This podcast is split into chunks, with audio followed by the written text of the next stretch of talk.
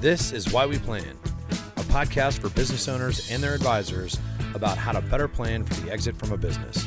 Join us each episode as we discuss different elements of exit planning, including real life stories, challenges, and opportunities of owners and their advisors.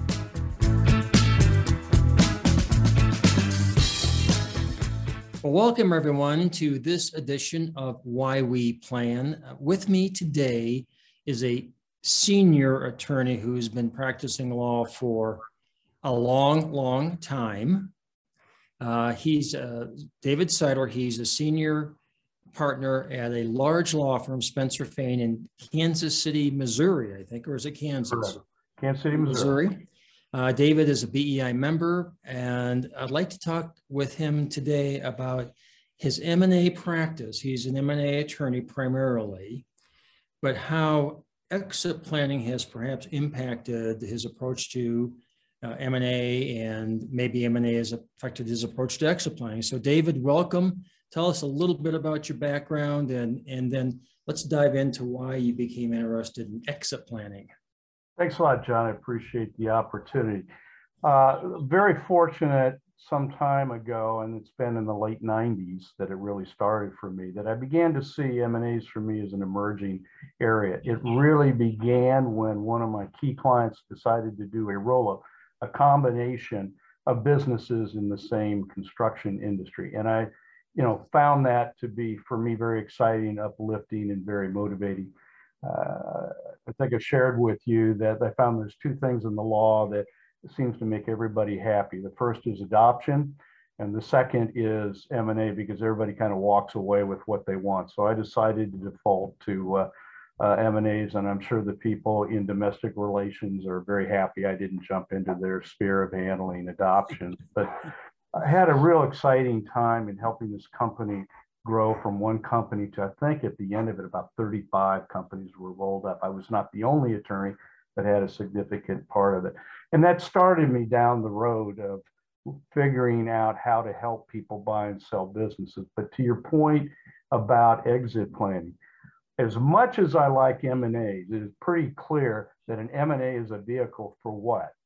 For someone either getting into or going, you know, out of the business. Um, I spoke at a national conference a couple of years ago, uh, and there was a question of what M&As are all about, and I held up my hands and I said, for me, it's rather simple.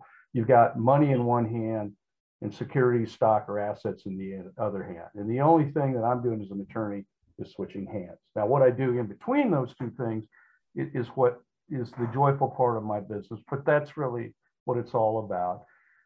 So I decided I better go to the next step. Why do people buy? Why do people sell? And in particular, why do they sell? There is a process of exiting. What does that look like? And as, as enjoyable as M&A is, I don't know how to effectively handle that unless I understand the motivation of the seller in trying to move on with their life. So, you know, thank God for people like you and, and other people out there that, you know, want to explain to attorneys what that process is and why we need to have those conversations in combination with M&As. Excellent. So what interested you in, you could have stayed as an M&A attorney for the rest of your career and been very happy, sounds right. like. Right. Successful. Uh, what interested you in, I guess, moving not beyond M&A, but right.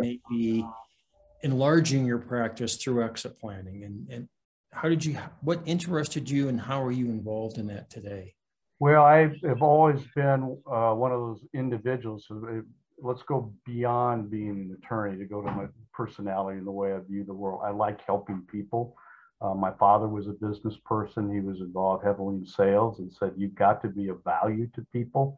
And so, uh, as I was growing in the practice of law, I and I still do take a lot of time that I don't get the bill for, trying to understand people and their motivation. I will literally sit there and go, are they audio, visual, kinetic? Are they left brain, right brain? All the things that I'm sure many of your clientele and customers go through. And so you get to know people. And as I was going through the practice and then into the specifics of the M&A, I became very, very interested in what their lifetime goals were, what they considered to be successful, what they wanted for their family. And I learned that if I didn't take that into consideration, I might be missing out on some things that uh, would be a benefit. Maybe beyond being uh, somebody involved in M&A, but you want to try to solve people's problems or obtain uh, objectives. I think I've shared with you uh, my book, uh, Quiet Plans, Exciting Results. I would say anybody on uh, listening to the podcast, download it. Um, if you read the book, and most of those are personal experience with clients, you, you get an idea that just being a lawyer is great, but there may be some other things that you can bring to the table if you're really at the level of trying to have that personal relationship with your customers. I'm sure many of your clients and customers on listening to this podcast feel the same way. So that's what really drove it. Yeah, well, you're a little unusual. Well, you're very unusual for an M&A attorney. Again, in my old law firm, about half of our practice was M&A, and most M&A attorneys and CPAs and investment bankers, they're very focused on the deal. Right. The deal is everything. Right. And and they don't pay any attention to some of the other aspects of what's motivating an owner to sell and the concerns and fears that owners have as they go through this process. And it sounds like your approach is very different than that. I try very hard to get to know the people and the individual. Your uh, exit uh, assessment tool I use to try to get people to open up and share with me their thoughts, their goals, their dreams as much as possible. And not everybody wants to do that. Not everybody's looking to me to, to um, right. present that or have the conversation, but I think it adds something to try to achieve achieve the objectives. Now, that I think is primarily true with sellers. I mean, with I represent a couple of private equity groups. They're not motivated the same way. They, you know, that's not how they're wired. So you have to figure out which side of the ledger people are on and how that would work for them and what's of value. So um, I, what's exciting and interesting is being able to jump into people's lives and help them and get to know what their you know desire is all about. So I'm not as much detail as I like getting into. I really want to take what I call a very holistic approach to helping people get to where they want to go. Well, and that's in a sense that's a lot of what the planning world is all about is understanding the goals. And so in, in exit planning, um, what strikes me as being very different than the M&A world is we spend a lot of time understanding what is it that the owner wants to right. accomplish, whether it's financial or other goals. Right. But also, what do they need to have at the end of the day when they leave their company? What do they? What would be successful for them? So, how do you are you using some of the exit planning tools and conversations to get to that conversation with the business owner?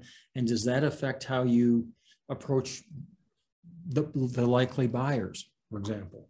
You know, very much so. And, and John, kudos to you because I started reading your back book back in the 1980s. Um, and I use that as a as a, a placeholder to start having the conversation, accelerating now to the, the programs that I bought into, the software programs of, of BEI. Uh, what I have uh, enjoyed is being able to go through the 16 question assessment to do a quick overview uh, for my vantage point from their vantage point to understand where they're at in the process. I think the number one issue with most people who like to be engaged in the M&A process is they would say, gosh, I wish I had six months, nine months, a year, two years, three years to get you prepared for an acquisition because you can do so much in the way of tax planning, estate planning, uh, and being able to better achieve the goals and the results that each person wants if you could have a little advanced planning. I, have tried to do that for years. I'm not always successful. Uh, as, you, as you know very well, somebody will show up on a doorstep with an LOI. There's not a whole lot of planning you can do, but you can do some planning. Um, so it becomes a question of can we deal with your mortality in the business? That's a hard conversation for people. Mm-hmm. Nobody really wants to, you know, say it's over or it's ending, especially uh, like I talked to somebody this morning. We're working on a uh, LOI or actually an acquisition. We've got the documents done, and the painters are on strike. Uh, for their company. So Hmm. how do they have time to deal with me when they've got that going on? Sure, yeah. So what, it, it strikes me, one of the things that you've done differently now is that you're using an assessment. You might want to describe briefly what that is. Sure. With every client you and every business owner really you encounter, because you're trying, you're using that to get them involved in the planning process earlier, so they're not coming to you saying, I've got a buyer knocking on my door, and you find out they're not ready to sell. So to your point, in January and February of this year, I sent out to all clients a uh, checklist, annual minute checklist. But I also did uh, not only the assessment, but said, I've worked with you for some time. I think I have some ideas for you on longer term planning. Can I share some of these thoughts with you? I go into BEI and go into the assessment and I download various bits of information on where I believe they're at and some of the tools that are possible to use, some of the uh, planning tools, whether it be stock option, ESOP, uh, employment agreements, uh, retention agreements, et cetera, to say, I think you're here. Can you verify or am I on the same plane as you? And I share that with them. And you get a variety of mm-hmm. results, but everyone said, Hey, Dave, you're thinking about me without exception. Really appreciate it. It's not now. One said, had a CFO on the phone go, This is great. We got to get together. So you never know where people are, but Yeah. I think it's incumbent upon us to say, let's assess each year where you are tactically. Do we have everything we need in our minute book? And strategically, long term, where are we going? What do we need to do? Well, that's a lot more than the typical M and A attorney does. That's for darn sure. Well, that's that's more like my corporate attorney background. Yeah, When I- Yeah, so I, I see M and A again as tactical, but strategically and holistically, where do you want to go and what do you want to do? And, and I've just found people appreciate that if you have that kind of relationship. Most of those folks are um, middle market, closely held, maybe even mom and pop, but they Mhm. appreciate you thinking, as they say to me out of the box, say that's this is not conventional. Appreciate the thought process, and I would tell you, folks, not everybody is, you know, is on board to, to take that on because it may be just a bad day for them or they got other sure. pressure. Yeah, they're not ready for it. For whatever reason, they're not ready Right. for it. So, so David's talking about what an assessment tool that we have, and it really is a tool that the we use, the advisor uses with the owner to help the owner discover or determine what his or her needs are. And then that allows David to go in and address that need. It may not be an entire exit plan, it may not be a third-party sale. It may be some other business-related issue that is going to be addressed and you solve that. Exactly. And uh, I think the other benefit that I see to this, uh, and it just happened recently, um, you want to have a somewhat of a plan or an outline you could share with people and then ask them to divide in their other professionals so that we're all on the same page. I'm sure everyone has had that experience where there are other professionals, they don't know where you're coming from or what you're doing, and maybe they think you're stealing the client, when in reality, I'm just trying to create a level playing field. Um, in fact, with a financial planner recently, I got them to sign up with BEI, and my rationale for it is this: let's work off the same page. That's all I'm saying.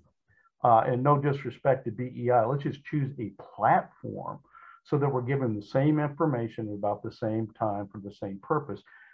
There is so much, uh, I hate to say this, confusion, especially in the M&A world, where they have various people talking to the candidate from different angles. And it's overwhelming. And I said, I understand.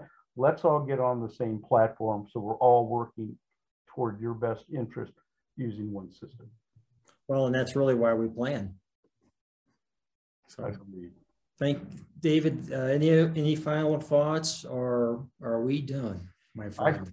you know, happy to answer questions for folks, but I would ask them, uh, you know, wherever possible to create a format that allows their customers and clients to understand that you're there to try to fill the whole specter of what they need for their business world. You'll do the best you can. I, I can't do it all. I can do the legal part, but I at least think out of the box and try to guide them to where they want to go. And I would I'd invite other people to look at it that way as well.